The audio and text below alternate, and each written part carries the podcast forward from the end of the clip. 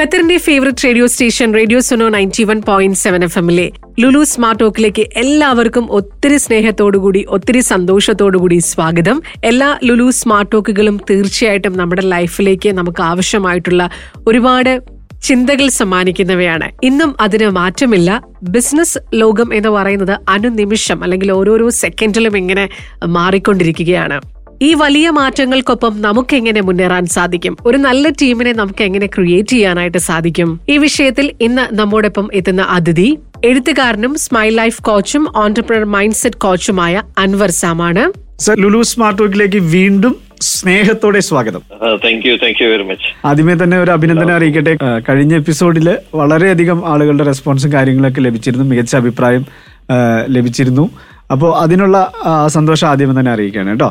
Okay ഏതായാലും നമ്മൾ ഇന്ന് ബിസിനസ് ലോകത്തേക്കും അല്ലെങ്കിൽ ഓണ്ടർപ്രണർഷിപ്പിലേക്കൊക്കെ പോകാം എന്ന് കരുതുന്നു. അങ്ങനെയാണ് നമ്മൾ കഴിഞ്ഞ എപ്പിസോഡുകളിൽ പറഞ്ഞു നിർത്തിയിട്ടുണ്ടായിരുന്നത്. തീർച്ചയായിട്ടും ബിസിനസ് ലോകം ഓരോ നിമിഷവും അല്ലെങ്കിൽ ഓരോ സെക്കൻഡിലും മാറി മറിഞ്ഞു പോകുന്ന ഒരു ലോകമാണ്.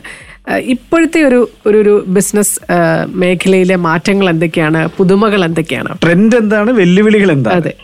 ബിസിനസ് എന്ന് പറയുമ്പോഴേ ഞാൻ ഞാൻ എന്റെ ഒരു പ്രധാനപ്പെട്ട ഏരിയ എന്ന് പറയുന്നത്. ബിസിനസിന്റെ നായകന്മാരെ ഡെവലപ്പ് ചെയ്യുക എന്നുള്ളതാണ് എന്റെ പ്രധാനപ്പെട്ട ഒരു ഏരിയ അതാണ് ഓണ്ടർപ്രണർ മൈൻഡ് സെറ്റ് കോച്ച് എന്ന് പറയുന്നത്. അപ്പൊ ഞാൻ ആ ഒരു തലത്തിലാണ് എന്ന് സംസാരിക്കാൻ ഉദ്ദേശിക്കുന്നത്. അപ്പോ ശരിക്ക് ഒരു ബിസിനസ് എന്ന് പറയുമ്പോ ഒരു ബിസിനസ്സുകാരനെ സംബന്ധിച്ചിടത്തോളം. അവന്റെ കുഞ്ഞിനെ പോലെ കാണേണ്ടതുണ്ട്. കാരണം വിവിധ വിവിധ മേഖലകൾ ഉൾക്കൊള്ളുന്നതാണല്ലോ ബിസിനസ് ബിസിനസ് എന്ന് പറയുമ്പോൾ അതിന്റെ ഒരു അഡ്മിനിസ്ട്രേഷൻ വരുന്നു ഓപ്പറേഷൻ വരുന്നു മാർക്കറ്റിംഗ് വരുന്നു ഇങ്ങനെ കുറെ തലങ്ങളുണ്ട് ബിസിനസ് അപ്പൊ സാധാരണ സംഭവിക്കുന്നത് നായകൻ തന്നെ ഈ എല്ലാ കാര്യങ്ങളുടെയും പിന്നെ ഇടപെടുകയും ആ ബിസിനസ്സിലേക്ക് അവർ അവർ അതിന്റെ ഓപ്പറേഷൻ അതിലുണ്ടാവുന്ന പ്രോബ്ലംസ് ഇതിലെല്ലാം ഇടപെടുമ്പോൾ സ്വാഭാവികമായിട്ടും അതിനെ നയിക്കുക എന്നതിൽ നിന്ന് മാറി അതിൽ ജോലി ചെയ്യുന്ന ഒരു സ്ഥലത്തിലേക്ക് ഓണ്ടർപ്രണർ മാറുകയാണ്. ശരിക്കും അങ്ങനെയല്ല വേണ്ടത്. നമ്മൾ ചെറിയൊരു ബിസിനസ് തുടങ്ങുകയാണെങ്കിൽ പോലും അതിന്റെ പ്ലാനിങ്ങിൽ തന്നെ ചിലപ്പോൾ തുടക്കത്തിൽ നമുക്ക് ഡയറക്റ്റ് ഇൻവോൾവ് ചെയ്യേണ്ടി വരും. അത് ഓക്കെയാണ് ആണ്. പക്ഷെ ഒരു ബിസിനസ്സിനെ സ്കെയിലപ്പ് ചെയ്ത് മുന്നോട്ട് കൊണ്ടുപോകണമെങ്കിൽ തീർച്ചയായും അദ്ദേഹത്തിന് ബിസിനസിന്റെ ഓപ്പറേഷനിൽ നിന്ന് മാറി നിന്നുകൊണ്ട് ഒരു ഓണ്ടർപ്രണർ എന്ന നിലയിൽ ഇന്നോവേഷൻ അതുപോലെ തന്നെ അതിന്റെ മാനേജ്മെന്റ് ഈ കാര്യങ്ങളിലേക്ക് ശ്രദ്ധ ചെലുത്താൻ കഴിയണം. പ്രധാനമായും ഒരു ഒരു ഓണ്ടർപ്രണറുടെ പ്രധാന ഉത്തരവാദിത്തം എന്ന് പറയുന്നത്. സ്കെയിലപ്പ് ആണ്. ബിസിനസിനെ സ്കെയിലപ്പ് ചെയ്യുക. ഇന്നോവേഷൻ വേണം അതോടൊപ്പം തന്നെ അതിന്റെ ഫൈനാൻസ്. സാമ്പത്തികമായിട്ടുള്ള കാര്യങ്ങൾ സ്റ്റേബിൾ ആണോ എന്ന് ചെക്ക് ചെയ്യണം ഈ കാര്യങ്ങളിൽ ഉറച്ചു നിൽക്കുവാൻ ഒരു ഓണ്ടർപ്രണർക്ക് കഴിഞ്ഞാലാണ് ബിസിനസിനെ സ്കെയിലപ്പ് ചെയ്യാൻ കഴിയുക. അപ്പൊ ഇന്നത്തെ ഒരു കാലഘട്ടം എന്ന് പറയുന്നത് ആയിട്ട് കാര്യങ്ങൾ മാറിക്കൊണ്ടിരിക്കുകയാണ്. അതായത് ഇന്നലത്തെ ഓപ്പർച്യൂണിറ്റി ഇന്നില്ല ഇന്നത്തെ ഓപ്പർച്യൂണിറ്റി അല്ല നാളെ വരാൻ പോകുന്നത്. പ്രത്യേകിച്ച് ടെക്നോളജി ടെക്നോളജി വൈസിലൊക്കെ നമ്മൾ ചിന്തിച്ചു കഴിഞ്ഞാൽ ഒരുപാട് മാറ്റങ്ങൾ വരുന്നു. മാർക്കറ്റിംഗ് രംഗത്ത് ഒരുപാട് മാറ്റങ്ങൾ വരുന്നു. ഇന്ന് ജനങ്ങൾ സോഷ്യൽ മീഡിയ ഉൾപ്പെടെയുള്ള മാധ്യമങ്ങളുടെ അണ്ടറിലാണ് ആളുകൾ ഇന്നുള്ളത്. അപ്പോ ഈ ഇന്നോവേഷനെ കൃത്യമായിട്ട് മനസ്സിലാക്കുന്ന അതുപോലെ തന്നെ ആ മാറ്റങ്ങളെ ഉൾക്കൊള്ളുന്ന ആ മാറ്റങ്ങൾ നമ്മെ മാറ്റുന്നതിന് മുമ്പ് ആ മാറ്റങ്ങളെ ഉൾക്കൊള്ളാനും അതിന് വേണ്ട കാര്യങ്ങൾ ബിസിനസ്സിൽ ഇംപ്ലിമെന്റ് ചെയ്യാനും ചെയ്യുന്ന കഴിയുന്ന ആളുകളാണ് വിജയിക്കുന്നത്. പലപ്പോഴും സംഭവിച്ചുകൊണ്ടിരിക്കുന്നത് change before change changes you എന്നാണ് പറയുന്നത്. അപ്പോ ഈ ചേഞ്ച് നമ്മൾ ചേഞ്ച് ചെയ്യുന്ന ആ പുഷ് തുടങ്ങുന്നതിന് മുമ്പ് നമുക്ക് മാറാൻ കഴിയണം. അതാണ് ഒരു ഓണ്ടർപ്രണറുടെ മനസ്സിൽ എപ്പോഴും ഉണ്ടായിരിക്കേണ്ടത്. അതായത് കാലത്തിന് മുമ്പേ സഞ്ചരിക്കണം. അവിടെയാണ് അവിടെയാണ് ഒരു ഓണ്ടർപ്രണറുടെ വിജയം എന്ന് പറയുന്നത്. അപ്പൊ പുതിയ മാറുന്ന സാഹചര്യങ്ങളിൽ വളരെ കൃത്യമായിട്ട് മനസ്സിലാക്കണം എന്റെ പ്രൊഡക്റ്റ് അല്ലെങ്കിൽ സർവീസ് ജനങ്ങളിലേക്ക് എത്തിക്കണമെങ്കിൽ ഞാൻ എന്തെല്ലാം മാർഗങ്ങൾ സ്വീകരിക്കണം. അതിൽ ഏറ്റവും പ്രധാനപ്പെട്ട ഒരു ഘടകമാണ് ഓണ്ടർപ്രണറുടെ പേഴ്സണൽ ബ്രാൻഡിനെ കൂടി ഡെവലപ്പ് ചെയ്യുക എന്നുള്ളത്. പലപ്പോഴും നമ്മൾ ശ്രദ്ധിച്ചാൽ മനസ്സിലാവും. പല ബിസിനസ് സ്ഥാപനങ്ങളുടെയും ഡെവലപ്മെന്റ് ഇരിക്കുന്നത് ആ ഓണ്ടർപ്രണറുടെ പേഴ്സണൽ ബ്രാൻഡിങ്ങിലാണ്. നമുക്ക് എത്രയോ ഉദാഹരണങ്ങൾ നമുക്ക് ഇതിൽ പറയാൻ കഴിയും. അപ്പൊ അവരുടെ വളർച്ച എന്നുള്ളത് കൂടി ഇതിൽ ഇമ്പോർട്ടന്റ് ആണ്. ഓണ്ടർപ്രണറെ സംബന്ധിച്ചിടത്തോളം ഈ കാര്യങ്ങളിൽ വളരെ ശ്രദ്ധാലുവായിരിക്കുക എന്നുള്ളതാണ് വരും കാലത്തെ വളരെ നന്നായി സ്വീകരിക്കാൻ ശ്രദ്ധിക്കേണ്ടത്. അതുപോലെ തന്നെ ഒരു സംരംഭകൻ തന്റെ ടീമിനെ തിരഞ്ഞെടുക്കുമ്പോൾ. കാരണം ഇപ്പോൾ സാറ് പറഞ്ഞ പോലെ തന്നെ തുടക്കത്തിൽ നമ്മൾ ഇൻവോൾവ് ചെയ്ത് അതിൽ ഉണ്ടാകാം. അത് കഴിഞ്ഞ ശേഷം അതിനൊരു സ്കെയിലപ്പ് ചെയ്യുന്ന സിറ്റുവേഷൻ കഴിഞ്ഞ് ആ ഒരു മാനേജ്മെന്റ് അല്ലെങ്കിൽ ഒരു ആ ഒരു ടീമിനെ മാനേജ്മെന്റ് ടീമിനെ തിരഞ്ഞെടുക്കുമ്പോൾ ശ്രദ്ധിക്കേണ്ട കാര്യങ്ങൾ എന്തൊക്കെയാണ്? ഈ ഒരു ബിസിനസിന്റെ ഏറ്റവും പ്രധാനപ്പെട്ട വിജയം എന്ന് പറയുന്നത് ടീമിനെ ക്രിയേറ്റ് ചെയ്യുക എന്നുള്ളതും ആ ടീമിനെ നന്നായിട്ട് പ്ലേസ് ചെയ്യുക എന്നുള്ളതുമാണ്. പലപ്പോഴും സംഭവിക്കുന്നത് ചെറിയ സ്ഥാപനങ്ങൾ വളർന്നു വരുമ്പോൾ ഉണ്ടാകുന്ന ഒരു സംഭവം. ഈ ചെറിയ സ്ഥാപനങ്ങൾ വളർന്നു വരുമ്പോൾ ആരും സിസ്റ്റംസോ അല്ലെങ്കിൽ അതിനുള്ള ഒരു പ്രൊസീജിയറോ പോളിസീസോ ഇംപ്ലിമെന്റ് ചെയ്യാറില്ല. കാരണം ഓണ്ടർപ്രണർ ഡയറക്റ്റ് ആണ് പോളിസികളൊക്കെ തീരുമാനിക്കുന്നത്. അത് അയാളുടെ മനസ്സിലാവും ഉണ്ടാവുക. അതല്ലെങ്കിൽ എച്ച് ആർഒ അങ്ങനെ ആരെങ്കിലും ഒക്കെ ഉണ്ടെങ്കിൽ അവരുടെ മനസ്സിലുണ്ടാവുന്ന ഒരു സാധനമാണ്. ഇതിൽ നിന്ന് മാറിയിട്ട് കൃത്യമായ പോളിസി ഉണ്ടാവണം. പോളിസി റിട്ടേൺ ആയിരിക്കണം. ആ പോളിസി എല്ലാ സ്റ്റാഫിനും അറിയുന്ന രൂപത്തിൽ ഡിസ്പ്ലേ ചെയ്യണം. അല്ലെങ്കിൽ വെബ്സൈറ്റിലാണെങ്കിൽ വെബ്സൈറ്റിൽ ഡിസ്പ്ലേ ചെയ്യണം. അതല്ലെങ്കിൽ അവരുടെ ഇമെയിൽ ത്രൂ ആണെങ്കിൽ അവർ അറിയിക്കണം. അപ്പൊ ഈ പോളിസി ബേസ് ചെയ്തുകൊണ്ട് ഡെവലപ്പ് ചെയ്ത് കൊണ്ടുപോയാൽ മാത്രമേ ബിസിനസ് നമുക്ക് സ്കെയിലപ്പ് ചെയ്യാൻ കഴിയുള്ളൂ. അപ്പൊ ഇതില്ലാത്തൊരു സ്ഥാപനത്തിൽ ജോലി ചെയ്തു തുടങ്ങുന്ന ഒരാളെ സംബന്ധിച്ചിടത്തോളം അയാൾ അയാളുടേതായ പോളിസിയെ ക്രിയേറ്റ് ചെയ്യും. അപ്പോ ആ പോളിസിയിലാണ് പിന്നെ കമ്പനി വർക്ക് ചെയ്യുക ഞാൻ പല ഓണ്ടർപ്രണേഴ്സിനോട് സംസാരിക്കുമ്പോൾ എന്നോട് പറയും ലാഭമൊക്കെ വരുന്നുണ്ട്. പക്ഷെ ഇത് എങ്ങനെയൊക്കെയാണ് നടന്നു പോകുന്നതിനെ കുറിച്ച് എനിക്കൊരു ധാരണയുമില്ല. അപ്പോ എന്താണ് സംഭവിക്കാന്ന് വെച്ച് കഴിഞ്ഞാൽ എന്തെങ്കിലും ഒരു സ്റ്റെക്ക് ആയി കഴിഞ്ഞാൽ ആ ബിസിനസ് ഈ ഓണ്ടർപ്രണറുടെ കയ്യിൽ നിന്ന് വിട്ടുപോകുന്ന അവസരം ഉണ്ടാവുന്നത് പ്രത്യേകിച്ച് നമ്മൾ ഗൾഫ് നാടുകളിലൊക്കെ പല ആളുകളുടെയും ബിസിനസ്സിൽ സംഭവിക്കുന്ന ഇതാണ്.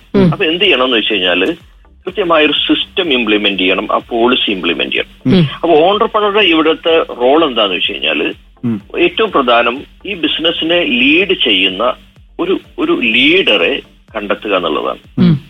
ഇപ്പൊ ഈ വലിയ ബിസിനസ് സ്കെയിലപ്പ് ചെയ്ത ആളുകളുടെയൊക്കെ വിജയം എന്ന് പറയുന്നത് അവരുടെ അണ്ടറിൽ ഒരു വ്യക്തിയെയോ അല്ലെങ്കിൽ ഒരു ടീമിനെയോ അവർക്ക് സൃഷ്ടിച്ചെടുക്കാൻ കഴിഞ്ഞു എന്നുള്ളതാണ്. അത് ക്രിയേറ്റ് ചെയ്തെടുക്കണം. നമ്മൾ കണ്ടെത്തണം. ഒരുപാട് ആളുകളെ ചിലപ്പോ ഇന്റർവ്യൂ ചെയ്യേണ്ടി വരും. ഒരുപാട് ആളുകളെ ഒരു ഒന്നോ രണ്ടോ പൊസിഷനിൽ അപ്പോയിന്റ്മെന്റ് ചെയ്ത് തന്നോട് ചേർന്ന് നിൽക്കാൻ കഴിയുന്ന വിശ്വസിക്കാൻ കഴിയുന്ന ബിസിനസ് ഒരു പാഷൻ ആയിട്ടുള്ള ആളുകളെ കണ്ടെത്തുക. ആ ആളുകൾക്ക് വലിയ പൊസിഷനും വലിയ സാലറി ഒക്കെ നൽകിയിട്ടാണെങ്കിലും അവരെ നിലനിർത്തി അവരുടെ അണ്ടറിൽ ഒരു ടീമിനെ ബിൽഡ് ചെയ്യാം. അങ്ങനെ ബിൽഡ് ചെയ്ത് വരുമ്പോൾ ഈ ഓണ്ടർപ്രണറെ സംബന്ധിച്ചിടത്തോളം അവൻ കുറച്ചുകൂടെ ഫ്രീ ആയിട്ട് അദ്ദേഹത്തിന് എന്ത് ചെയ്യാൻ പറ്റും? ഇന്നോവേഷനിലേക്കും സ്കെയിലപ്പിലേക്കും ഫോക്കസ് ചെയ്യാൻ പറ്റും. ഓപ്പറേഷൻ പോലുള്ള ഹെഡേക്കുകളെ ഈ മാനേജ്മെന്റ് ലെവലിലുള്ള ആളുകൾ മാനേജ് ചെയ്യും. അപ്പൊ അങ്ങനെ ചെയ്തു വരുമ്പോഴാണ് ആ ബിസിനസിനെ ഡെവലപ്പ് ചെയ്ത് ഡെവലപ്പ് ചെയ്ത് കൊണ്ടുപോകാൻ പറ്റും. ഈ ഒരു പോയിന്റ് ജനറലി ഓണ്ടർപ്രണേഴ്സ് ഒക്കെ മിസ് ചെയ്യുന്നതാണ്. എല്ലാം തയ്യാറാവുമ്പോൾ ചെറിയ എന്തെങ്കിലും ഒരു പ്രതിസന്ധി വന്നാൽ അവരുടെ ബിസിനസിന്റെ താളം തെറ്റുന്നതായിട്ടാണ് കഴിയുന്നത്. കാണുന്നത്. ഇത് വളരെ പ്രധാനമായിട്ട് കൊണ്ടുപോയിട്ട് മനസ്സിലാക്കും. നമ്മൾ ടീമിനെ ഹയർ ചെയ്യുമ്പോൾ ഏറ്റവും പ്രധാനമായി ശ്രദ്ധിക്കേണ്ട കാര്യം എന്ന് പറയുന്നത് എന്തിനാണ് ആ വ്യക്തിയെ നമ്മൾ അല്ലെങ്കിൽ ആ ഒരു കാൻഡിഡേറ്റിനെ നമ്മുടെ സ്ഥാപനത്തിലേക്ക് എടുക്കുന്നത് എന്നതിനെ കുറിച്ച് കൃത്യമായ ധാരണ ആദ്യം ഉണ്ടായിരിക്കണം. കൃത്യമായ ഒരു ജോബ് ഡിസ്ക്രിപ്ഷൻ ഉണ്ടായിരിക്കണം.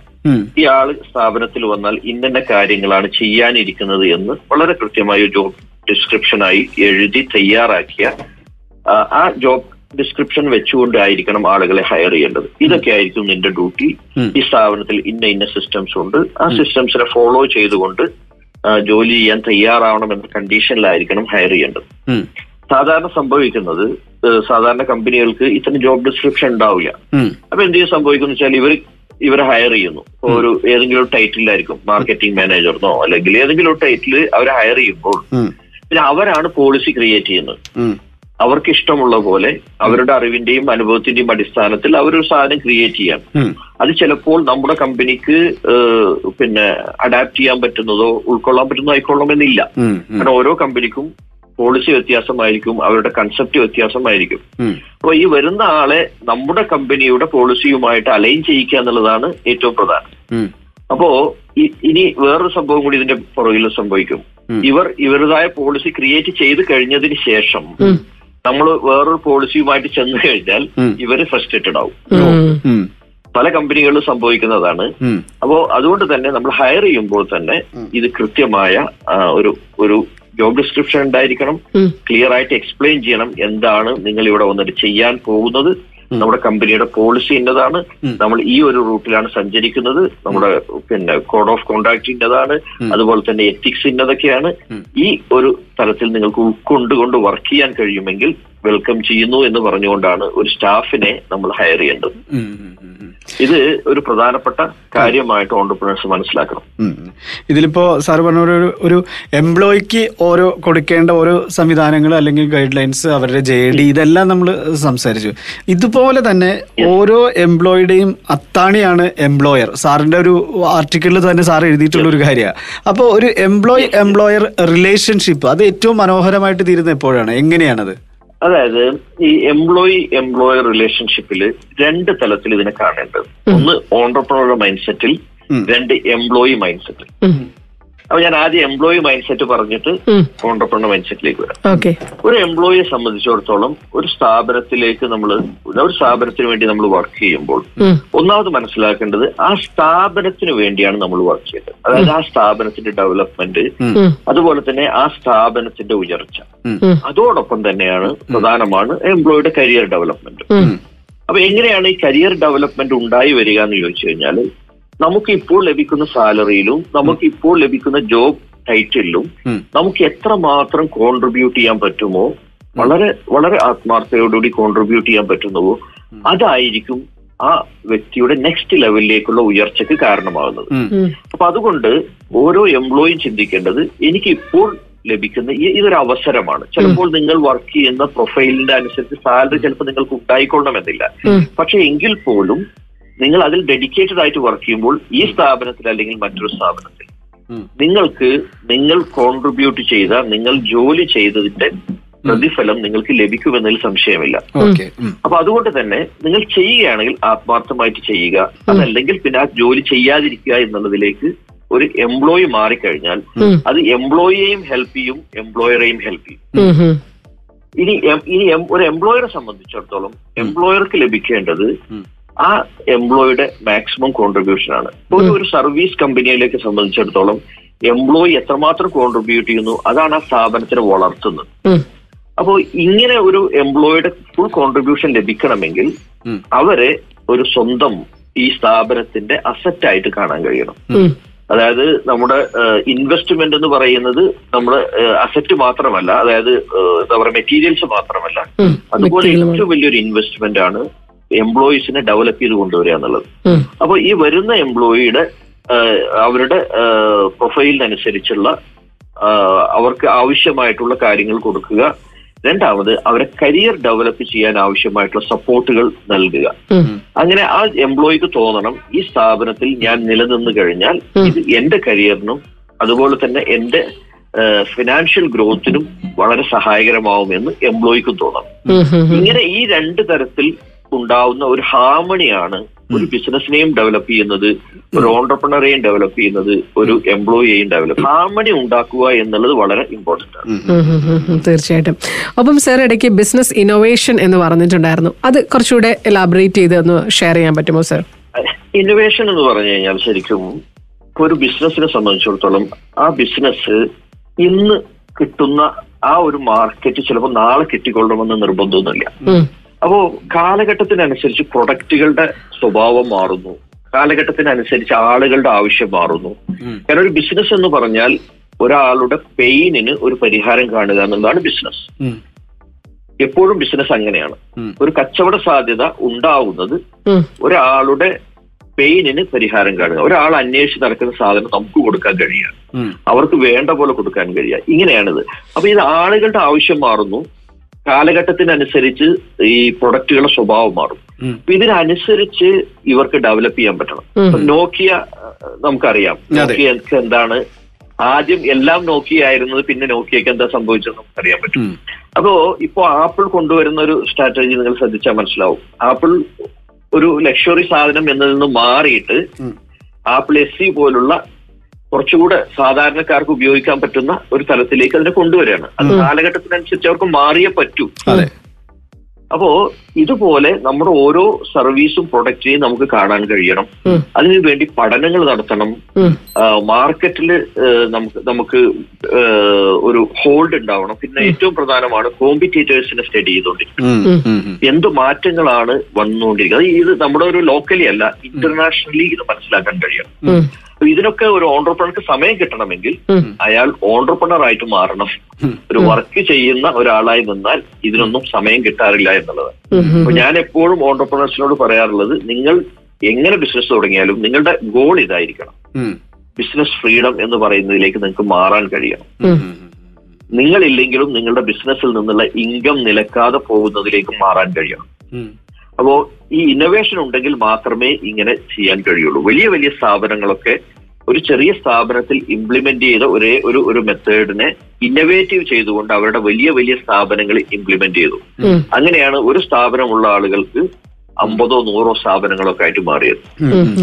നമുക്ക് ഉദാഹരണമായിട്ട് എടുക്കുന്ന ലുലു എന്ന് പറയുന്ന ഒരു ബ്രാൻഡ് അതിനെ ഡെവലപ്പ് ചെയ്തത് ഇങ്ങനെയാണ്. ആ സിസ്റ്റം സിസ്റ്റം കൃത്യമായി മാനേജ് ചെയ്യുകയും ആ സിസ്റ്റത്തെ കൃത്യമായി ഇംപ്ലിമെന്റ് ചെയ്യുകയും. കാലഘട്ടത്തിനനുസരിച്ച ഉള്ള ഇന്നോവേഷൻ കൊണ്ടുവരികയും ചെയ്തുകൊണ്ടാണ് ലുലു എന്നൊരു ബ്രാൻഡ് ഇത്രയും വളർന്നതും വലുതായതും അത് എന്താ പറയാ ഹൺഡ്രഡ്സ് ഓഫ് സ്ഥാപനങ്ങളിലായി ലോകത്ത് മുഴുവൻ പടർന്ന് പന്തലിക്കാണ്ടായ കാരണം ഇതാണ്. അപ്പൊ ഇത് കൃത്യമായിട്ട് നമ്മൾ ഇത് മനസ്സിലാക്കണം ഒരു ഓണ്ടർപ്രണർഷിപ്പ് സംബന്ധിച്ചിടത്തോളം. അതോടൊപ്പം തന്നെ സാർ ഇപ്പോൾ ഈ എംപ്ലോയി എംപ്ലോയർ റിലേഷൻഷിപ്പ് പോലെ തന്നെയാണ് ഓരോ സംരംഭകന്റെ മനസ്സമാധാനം എന്ന് പറയുന്നത്.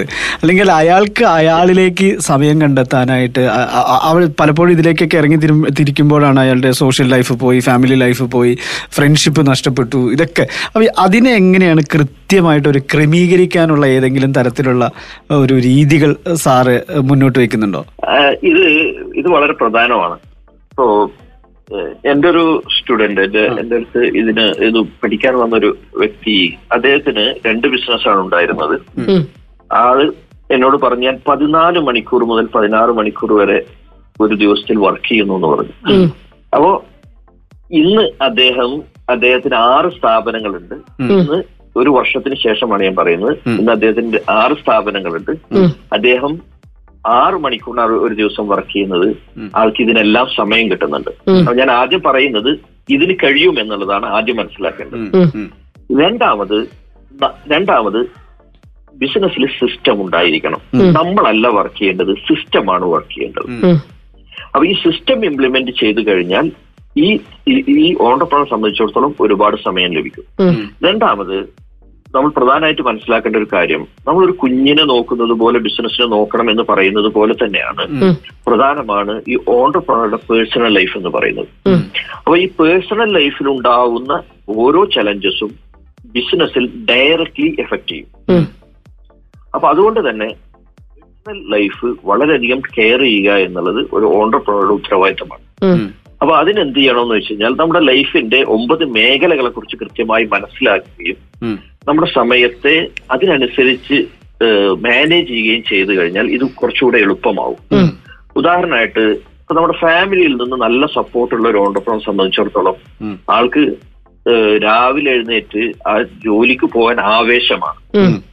അതേസമയം വീട്ടിൽ നിന്ന് പല സംസാരങ്ങളും ഉണ്ടായിട്ടാണ് അദ്ദേഹം ആ സ്ഥാപനത്തിലേക്ക് പോകുന്നത് എങ്കിൽ ടോട്ടലി അദ്ദേഹത്തിന്റെ പിന്നെ ആ ദിവസം തന്നെ മാറുകയാണ്. അപ്പൊ ഇതിനെ നമുക്ക് കൃത്യമായിട്ട് മാനേജ് ചെയ്യണമെങ്കിൽ ഫാമിലി ലൈഫിൽ എന്തെല്ലാം കാര്യങ്ങളാണ് ശ്രദ്ധിക്കേണ്ടത് എന്നുള്ളത് മനസ്സിലാക്കി സത്യത്തിൽ ഞാൻ എപ്പോഴും പറയാറുള്ള കാര്യം നമ്മൾ ഒരുപാട് കാര്യങ്ങൾ പഠിക്കുന്നുണ്ട് പക്ഷെ നമ്മുടെ ലൈഫിനെ എങ്ങനെ മാനേജ് ചെയ്യണം നമ്മൾ പഠിക്കുന്നില്ല. ഒരു ഒരു ഒരു റിലേഷൻഷിപ്പിൽ എന്താണ് പ്രധാനം എന്ന് ചോദിച്ചു കഴിഞ്ഞാൽ നമുക്കറിയില്ല. നമ്മൾ ആരും പഠിപ്പിച്ചിട്ടില്ല നമ്മൾ കണ്ടുപഠിച്ചതാണ് പലതും. ആ കണ്ടുപഠിച്ചത് പലതും സംഘർഷപൂരിതമാണ്. പലതും നമുക്ക് ഉൾക്കൊള്ളാൻ പറ്റാത്തതുമാണ്. അപ്പൊ ഇതിന്റെ ഇതിന്റെ ഇതിലേക്ക് ഏറ്റവും പ്രധാനമാണ് നമ്മൾ പഠിക്കാൻ തയ്യാറാവുക നമ്മുടെ ജീവിതത്തെ കുറിച്ച് ഈ ലോകം എങ്ങനെയാണ് റൺ ചെയ്യുന്നത് ഈ നമ്മുടെ മനസ്സിനെ എങ്ങനെയാണ് നമ്മൾ കാണേണ്ടത് നമ്മുടെ ശരീരം എങ്ങനെയാണ് വർക്ക് ചെയ്യുന്നത് ഇതിനെയൊക്കെ കൃത്യമായിട്ട് മാനേജ് ചെയ്യാൻ പറ്റിയാൽ ഒരു ഹാർമണി ഉള്ള ഒരു ലൈഫിലേക്ക് നമുക്ക് മാറാൻ കഴിയും. അതിൽ ഒരുപാട് കാര്യങ്ങൾ നമ്മുടെ ഇമോഷണൽ ബാലൻസ് പ്രധാനമാണ്. നമ്മുടെ പിന്നെ മനസ്സിനെയും ശരീരത്തിനെയും നമ്മുടെ നിയന്ത്രണത്തിലേക്ക് കൊണ്ടുവരിക എന്നുള്ള ഇതിൽ പ്രധാനമാണ്. ഇങ്ങനെ ഒരുപാട് കാര്യങ്ങളുമായിട്ട് അത് കണക്റ്റഡ് ആണ്. അപ്പോ ഓണ്ടർപ്രണർ എപ്പോഴും ഊർജസ്വലനായിരിക്കാൻ വേണ്ടി ശ്രമിക്കുക. സ്വന്തം ഊർജത്തെ നിലനിർത്താൻ സ്വന്തം ശക്തിയെ നിലനിർത്താൻ ആവശ്യമായ എല്ലാ കരുതലുകളും എടുത്തുകൊണ്ടേ ഇരിക്കുക എന്നുള്ളതാണ് ഇതിന് പ്രധാനം. കാരണം ബിസിനസ് എന്ന് പറയുമ്പോൾ ഉയർച്ചയും താഴ്ചയും സ്വാഭാവികമാണ്. അതിനെ നേരിടുവാനും ആ എന്തെല്ലാം പ്രതിസന്ധി വരുന്നോ അതിനെ ഓപ്പർച്യൂണിറ്റി ആക്കി മാറ്റുവാനുമുള്ള കഴിവിനെ ആർജിക്കുക എന്നുള്ളത് തന്നെയാണ് പ്രധാനം. ഓക്കെ സാറിന്റെ ഒരു റൈറ്റപ്പിൽ സാർ പറയുന്നുണ്ട് സംരംഭകർ സെൽഫ് ടോക്ക് നടത്തേണ്ടതിന്റെ ഒരു ഉദാഹരണമൊക്കെ പറയുന്നുണ്ട്. ശരിക്കും അതിനെക്കുറിച്ചൊന്ന് വിശദീകരിക്കാമോ? നമ്മൾ നമ്മളുമായി സംസാരിക്കുക. പേഴ്സണൽ ലൈഫിൽ സംസാരിക്കുക എന്നുള്ളത്. ഇപ്പൊ നമ്മൾ നമ്മളുമായി സംസാരിക്കുമ്പോഴാണ് നമുക്ക് നമ്മെ തിരിച്ചറിയാൻ പറ്റുക. അതെ. ഒരു മനുഷ്യന്റെ ലൈഫ് മുന്നോട്ട് പോകുന്നത് അവൻ അഞ്ച് സെൻസുകളിലൂടെ റിസീവ് ചെയ്യുന്ന കാര്യങ്ങളെ പ്രോസസ് ചെയ്തുകൊണ്ടാണ് ഇപ്പൊ നിങ്ങൾക്ക് അറിയാൻ പറ്റും നമ്മുടെ ഒരു ലൈഫ് രാവിലെ തുടങ്ങുന്നത് മുതൽ നമ്മൾ റിസീവ് ചെയ്യാൻ തുടങ്ങുകയാണ്. നമുക്ക് ആവശ്യമുള്ളതും ആവശ്യമില്ലാത്തതും ഒക്കെ നമ്മൾ ഇങ്ങനെ റിസീവ് ചെയ്ത് നമ്മുടെ ബ്രെയിൻ അതിനെ പ്രോസസ് ചെയ്യുന്നതിൽ എൻഗേജ്ഡ് ആണ്. എന്നാൽ നമ്മൾ നമ്മളോട് സംസാരിക്കാൻ തുടങ്ങുമ്പോൾ എന്താണ് സംഭവിക്കുക? നമുക്ക് നമ്മളിലേക്ക് ഫോക്കസ് ചെയ്യാനും പുറമേയുള്ള കാര്യങ്ങളെ കട്ട് ചെയ്യാനും കഴിയും.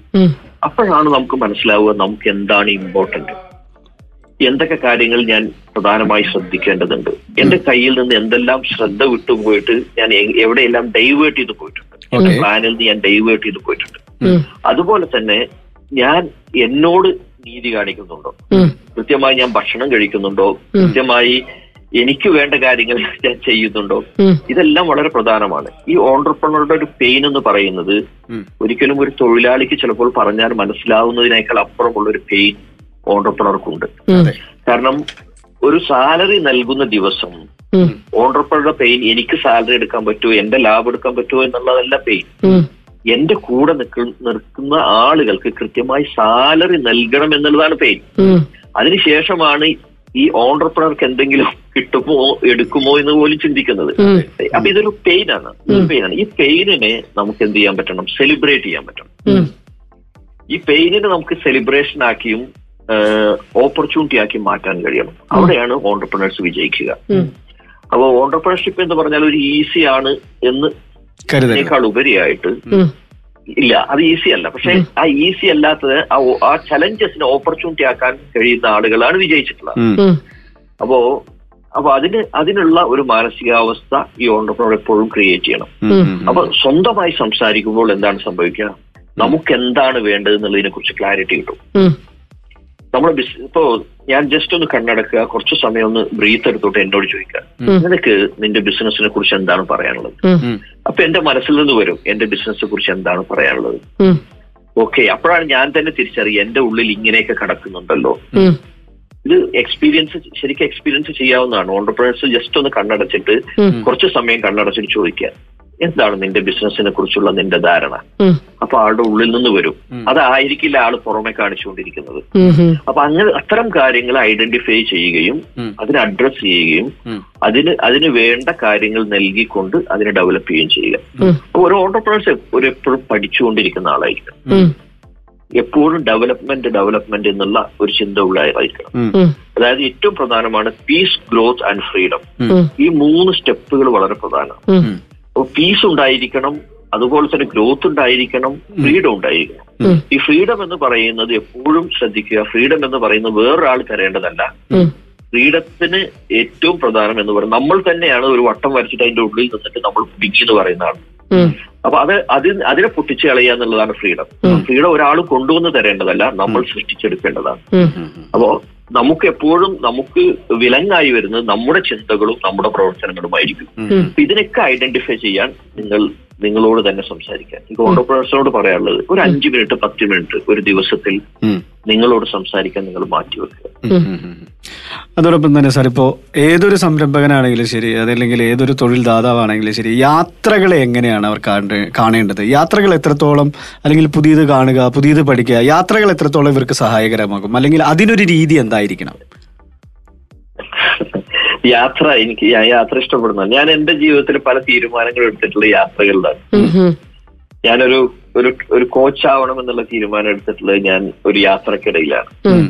എന്റെ കോഴ്സിനെ എങ്ങനെ സിസ്റ്റമാറ്റിക് ആക്കണം എന്നുള്ളത് തീരുമാനിക്കാൻ വേണ്ടി ഞാൻ യാത്ര പോവുകയാണ് ചെയ്തത്. ഇപ്പൊ യാത്രയിലുള്ള ഒരു ഗുണം എന്താന്ന് വെച്ച് കഴിഞ്ഞാൽ യാത്രയിൽ നമുക്ക് കുറച്ചുകൂടെ നമ്മുടെ മനസ്സ് വിശാലമാവും. നമ്മുടെ ജനറൽ നോർമൽ ആയിട്ടുള്ള റെസ്പോൺസിബിലിറ്റികളിൽ നിന്ന് നമുക്കൊരു ഫ്രീഡം ലഭിക്കും. അപ്പൊ യാത്ര നമ്മൾ യാത്ര ചെയ്യുകയാണെങ്കിൽ സ്വാഭാവികമായിട്ടും മനസ്സ് വിശാലമാവും മാത്രമല്ല അതിനനുസരിച്ച് നമ്മുടെ ചിന്തകൾ വികസിക്കും. പിന്നെ നമുക്ക് കിട്ടുന്ന ഒരു ഫീൽ ഉണ്ട് നമുക്ക് പുതിയൊരു സ്ഥലം കാണുമ്പോൾ അല്ലെങ്കിൽ നല്ല പ്രകൃതി സുന്ദരമായ ഒരു സ്ഥലത്ത് പോയി കുറച്ച് സമയം ഇരിക്കുമ്പോൾ. നമ്മുടെ മനസ്സിന് കിട്ടുന്ന ഒരു തുറവിയുണ്ട്. ആ തുറവിയിൽ നിങ്ങൾക്ക് ഒരുപാട് തീരുമാനങ്ങൾ എടുക്കാൻ കഴിയും. നിങ്ങൾക്ക് ഒരുപാട് ഐഡിയാസ് വരും. ഇതിനൊക്കെ എഴുതി വെക്കണം. ഓണ്ടർപ്രണേഴ്സിന് സംഭവിക്കുന്ന ഐഡിയാസ് വരും. അത് അങ്ങനെ തന്നെ അങ്ങ് പോകും. പിന്നെ ഞാൻ അന്ന് എനിക്കൊരു ഐഡിയ വന്നിരുന്നല്ലോ എന്ന് ആലോചിച്ച് നടക്കും ഇതൊക്കെ ഞാൻ ചെയ്തിരുന്നോണ്ടാണ് ഈ പറയുന്നത്. അപ്പോ അത് അപ്പൊ എഴുതി വെക്കുക. എഴുതി വെച്ച് കഴിഞ്ഞാൽ നിങ്ങൾക്ക് അത് ഉപയോഗപ്പെടുത്താൻ കഴിയും. അപ്പോ യാത്ര ഓണ്ടർപ്രണേഴ്സ് യാത്ര ചെയ്യുക എന്ന് പറയുന്നത് അവരുടെ റീചാർജ് ചെയ്യാൻ അവരെ സ്വന്തമായി ഒന്നുകൂടെ ബൂസ്റ്റ് ചെയ്യാൻ അതുപോലെ തന്നെ നമ്മൾ നേരത്തെ പറഞ്ഞ ഇന്നോവേഷനിലേക്ക് കമ്പനിയെ കൊണ്ടുപോകുവാൻ. അതുപോലെ തന്നെ സ്ഥാപനത്തിന്റെ സ്ട്രാറ്റജി തീരുമാനിക്കാൻ ഇതിനൊക്കെ ഏറ്റവും ബെസ്റ്റ് വേ. യാത്ര ചെയ്യുക അതുപോലെ തന്നെ പിന്നെ വേറൊന്ന് കൂടുതൽ പഠിക്കുക. ഈ രണ്ട് കാര്യങ്ങളാണ്. ഇപ്പം തന്നെ ഐഡിയ കൂടുതൽ ഉണ്ടായിരിക്കും അതായത് ഇന്ന ബിസിനസ് അല്ലെങ്കിൽ ഇന്ന ഐഡിയ ഇതിപ്പോ ഞങ്ങളെ കണക്ട് ചെയ്ത് idea പറയുന്ന കേട്ടോ. ഞങ്ങളിങ്ങനെ ഐഡിയാസ് മാത്രം ഷെയർ ചെയ്യുന്ന ആൾക്കാരാണ്. അപ്പൊ ഇത് എക്സിക്യൂഷനിലേക്ക് വരുന്നില്ല എങ്ങനെ എക്സിക്യൂട്ട് ചെയ്യാൻ പറ്റും? അതാണ്. ഐഡിയ ഐഡിയ ശരിക്ക് ഏറ്റവും പവർഫുൾ ആണ് ഐഡിയ എന്ന് പറയുന്നത് പക്ഷെ ഐഡിയ പവർഫുൾ ആവണമെങ്കിൽ അത് ഇംപ്ലിമെന്റ് ചെയ്യണം. അതെ. ഈ ഇംപ്ലിമെന്റ് ചെയ്യാത്ത ഐഡിയകളാണ് കൂടുതൽ. കുറെ ഐഡിയകൾ പ്ലാനുകൾ. ഇത് രണ്ടുമല്ല ശരിക്ക് വിപ്ലവം ഉണ്ടാക്കുന്നത് ഇംപ്ലിമെന്റേഷൻ ആണ്. അപ്പോ ഐഡിയ ഉണ്ടായിക്കഴിഞ്ഞ് നമ്മൾ അടുത്ത ചെയ്യേണ്ടത് ഇത് ഇംപ്ലിമെന്റ് ചെയ്യാൻ എന്നെ സഹായിക്കാൻ പറ്റുന്ന ആരൊക്കെ ഉണ്ട് എന്ന് കണ്ടെത്തണം. ഇപ്പൊ നമ്മൾ ചില ഐഡിയകൾ നമുക്ക് ഇംപ്ലിമെന്റ് ചെയ്യാൻ ചെയ്ത് ഇംപ്ലിമെന്റ് ചെയ്യാൻ കഴിഞ്ഞുകൊള്ളണമെന്നില്ല. പക്ഷേ ഇതിന് നമുക്ക് സഹായിക്കാൻ പറ്റുന്ന ആളുകളുണ്ടാവും. ഈ സഹായിക്കാൻ പറ്റുന്ന ആളുകളെ കണ്ടെത്തുക എന്നുള്ളതാണ് ഇതിൽ ഏറ്റവും പ്രധാനം. അപ്പോ ബിസിനസ്സുകാരെ സംബന്ധിച്ചിടത്തോളം ഒരുപാട് കണക്ഷൻസ് ഉണ്ടാവും. ഇതിൽ നിന്ന് നമുക്ക് പിക്ക് ചെയ്യാൻ പറ്റും. ഇന്ന ആൾക്ക് എന്നെ ഈ വിഷയത്തിൽ സഹായിക്കാൻ കഴിയും. ഇങ്ങനെ ഇംപ്ലിമെന്റേഷന് വേണ്ട ഓരോ കാര്യങ്ങളെ കുറിച്ചും കൃത്യമായിട്ട് പ്ലാൻ ചെയ്ത് ചെയ്യുക. ഉദാഹരണമായിട്ട് ഒന്ന് ആളുകളെ കണ്ടെത്തുക. രണ്ട് ഇതിന് എന്താണ് ലോകത്ത് ഇതിന് ഇതോ അല്ലെങ്കിൽ ഇതിന് സിമിലർ ആയിട്ടോ ആളുകൾ ചെയ്തിട്ടുള്ളതെന്ന് കണ്ടെത്തുക. അപ്പൊ നമുക്ക് കുറച്ചുകൂടെ ഐഡിയ കിട്ടും. ഇങ്ങനെയാണ് ഇവർ ഇംപ്ലിമെന്റ് ചെയ്തിട്ടുണ്ട് അപ്പൊ നമ്മൾ ആ വഴിയിലോ പോയി നോക്കിക്കഴിഞ്ഞാൽ ഡോറുകൾ തുറക്കും. ചിലപ്പോൾ നമ്മൾ ഒരിക്കലും കാണാത്ത കാര്യങ്ങളായിരിക്കും പിന്നീട് വരിക. അങ്ങനെയാണ് നമുക്ക് അറിയാൻ പറ്റും ചെറിയ ബിസിനസ്സുമായി തുടങ്ങിയ ആളുകളൊക്കെ പിന്നീട് അവർ ഒരിക്കലും ചിന്തിക്കാൻ കഴിയാത്ത തരത്തിലുള്ള ബിസിനസ്സുകളിലേക്ക് പോയതായിട്ട് കാണാൻ കഴിയും. അവിടെ സംഭവിക്കുന്നത് എന്താണെന്ന് വെച്ച് കഴിഞ്ഞാൽ ഇവർക്ക് ഈ ആരാണ് സഹായിക്കാൻ പറ്റുന്നതെന്ന് കണ്ടെത്താൻ കഴിഞ്ഞു എന്നുള്ളതാണ് അതിനർത്ഥം. തീർച്ചയായിട്ടും ഇംപ്ലിമെന്റേഷൻ ആണ് ഏറ്റവും പ്രധാനം. ആശയം മനസ്സിലിരുന്നാൽ മാത്രം പോരാ. മാത്രം പോരാ. ഓക്കെ അപ്പൊ എന്തായാലും? ഇംപ്ലിമെന്റേഷന്റെ കൂടെ ഒരു സാധനം കൂടി ഉണ്ട്. അതിനെ മാർക്കറ്റ് ചെയ്യാനും കഴിയണം. തീർച്ചയായിട്ടും തീർച്ചയായിട്ടും. അവിടെയാണ് അടുത്ത മാർക്കറ്റ് ചെയ്യാനും കഴിയണം. അതാണ് ഏറ്റവും പ്രധാനം. അത് ഇപ്പൊ നമുക്ക് നല്ലൊരു ഐഡിയ ഉണ്ട്. നമ്മളൊരു സ്ഥാപനം തന്നെ നന്നായി തുടങ്ങിയാലും ഇത് ജനങ്ങളിലേക്ക് എത്തണം. ജനങ്ങളിലേക്ക് എത്തേണ്ടത് ജനങ്ങൾക്ക് എങ്ങനെ വേണം എന്നതിനനുസരിച്ച് എത്തിക്കാൻ കഴിയും. അത് അങ്ങനെ അല്ലാതെ എത്തിക്കുമ്പോൾ ആളുകൾക്ക് ഇത് കാണാൻ കഴിയില്ല. അപ്പൊ നമ്മൾ ഒരു കാര്യം അന്വേഷിച്ചു പോയിക്കൊണ്ടിരിക്കുമ്പോഴാണ് നമുക്ക് അതിനെ കണ്ടെത്താൻ കഴിയുക. അപ്പൊ ഈ ആളുകളെ സംബന്ധിച്ചിടത്തോളം ഈ അന്വേഷിച്ചു പോകാനൊന്നും സമയമില്ല. അവർ നടക്കുന്ന വഴിയിൽ ഈ സാധനങ്ങൾ നമ്മൾ കൊണ്ടുവന്ന് വെച്ചു കൊടുക്കണം. മനസ്സിലായോ? ഇതാണ്. സൊല്യൂഷൻ എന്ന് നമുക്ക് പറയാൻ കഴിയണം. അവിടെയാണ് ഇത് വിജയിക്കുക. ഏതായാലും ഒരുപാട് ആശയങ്ങളുമായിട്ട് നടക്കുന്ന ഒരുപാട് പേര് ഇപ്പൊ നമ്മളെ കേൾക്കുന്നുണ്ട്. സാറ് പറഞ്ഞ ഒരു വാക്ക് അല്ലെങ്കിൽ ഒരു വാചകം കൃത്യമായിട്ട് എടുക്കുകയാണ്. എവിടെയാണ് വിപ്ലവം സൃഷ്ടിക്കപ്പെടുന്നത്? അത് ഇംപ്ലിമെന്റ് ചെയ്യുമ്പോഴാണ്. തീർച്ചയായിട്ടും. തീർച്ചയായും. അപ്പോ അതുകൊണ്ട് ഈ ആശയമുള്ള ആളുകൾ എന്ത് ചെയ്യണം വെച്ചാൽ അടുത്തൊരു സ്റ്റെപ്പ് ഇമ്മീഡിയറ്റ് സ്റ്റെപ്പ് എടുക്കുക ആശയത്തെ എഴുതി വെക്കുക. രണ്ടാമത്തെ സ്റ്റെപ്പ് എന്ന് പറയുന്നത് ഇതിന് എന്നെ സഹായിക്കാൻ ആർക്കാണ് കഴിയുക? അത് ചിലപ്പോൾ ഒരു വ്യക്തിയാവാം ചിലപ്പോൾ ഒരു സ്ഥാപനമാവാം ചിലപ്പോൾ ഒരു കൂട്ടം ആളുകളാവാം. അതല്ലെങ്കിൽ നമ്മൾ ഇപ്പൊ പുതിയ ടെക്നോളജി വെച്ചിട്ട് നമുക്ക് എ ഐ ആർട്ടിഫിഷ്യൽ ആർട്ടിഫിഷ്യൽ ഇന്റലിജൻസിലൊക്കെ സെർച്ച് ചെയ്ത് കഴിഞ്ഞാൽ കിട്ടുന്ന ഐഡിയാസ് ആവാം. ഒക്കെ വരാം. ഇനിയിപ്പോ ഈ ഈ ഞാൻ ഈ പറഞ്ഞ കാര്യമൊക്കെ മാറാനിരിക്കുകയാണ്. കുറച്ച് കഴിയുമ്പോ നമുക്ക് ഈ വ്യക്തികളെ കണ്ടെത്തുന്നതിന് പകരം ഈ- ആർട്ടിഫിഷ്യൽ ഇന്റലിജൻസ് പറഞ്ഞു തരും ടൂളുകൾ പറഞ്ഞു തരും പോയിട്ട് ഈ റൂട്ടിലൂടെ പോകും എല്ലാം പറഞ്ഞു തരും. ഇപ്പൊ തന്നെ തുടങ്ങി. ഇത് ഇപ്പൊ തന്നെ അത് തുടങ്ങിയിട്ടുണ്ട്. യാത്രകളൊക്കെ ആ രീതിയിൽ എ ഐ യാത്രകളൊക്കെ സ്റ്റാർട്ട് ചെയ്തല്ലോ ഓൾറെഡി ഓ സ്റ്റാർട്ട് ചെയ്ത് കഴിഞ്ഞിട്ടുണ്ട്. അപ്പൊ എന്തായാലും സാർ ഒരുപാട് സന്തോഷം. ഇനിയും ഇതുപോലെയുള്ള ചർച്ചകളിൽ നമുക്ക് കേൾക്കാം കാണാം. നേരിട്ട് കാണണമെന്ന് വലിയ ആഗ്രഹമുണ്ട്. എപ്പോഴെങ്കിലും ഒക്കെ ഖത്തറിലേക്കുള്ള ഒരു യാത്ര പ്ലാൻ ചെയ്യണം സാറ്. അപ്പൊ നമ്മുടെ സ്റ്റുഡിയോയിൽ വരണം. ഞാൻ അടുത്ത് വന്നിട്ടുണ്ടായിരുന്നു രണ്ടു പ്രാവശ്യം. മീറ്റ് ചെയ്യാം okay okay. Okay sir. Thank you. Thanks a lot sir thanks Okay. Okay sir thank you thank thank you bye bye bye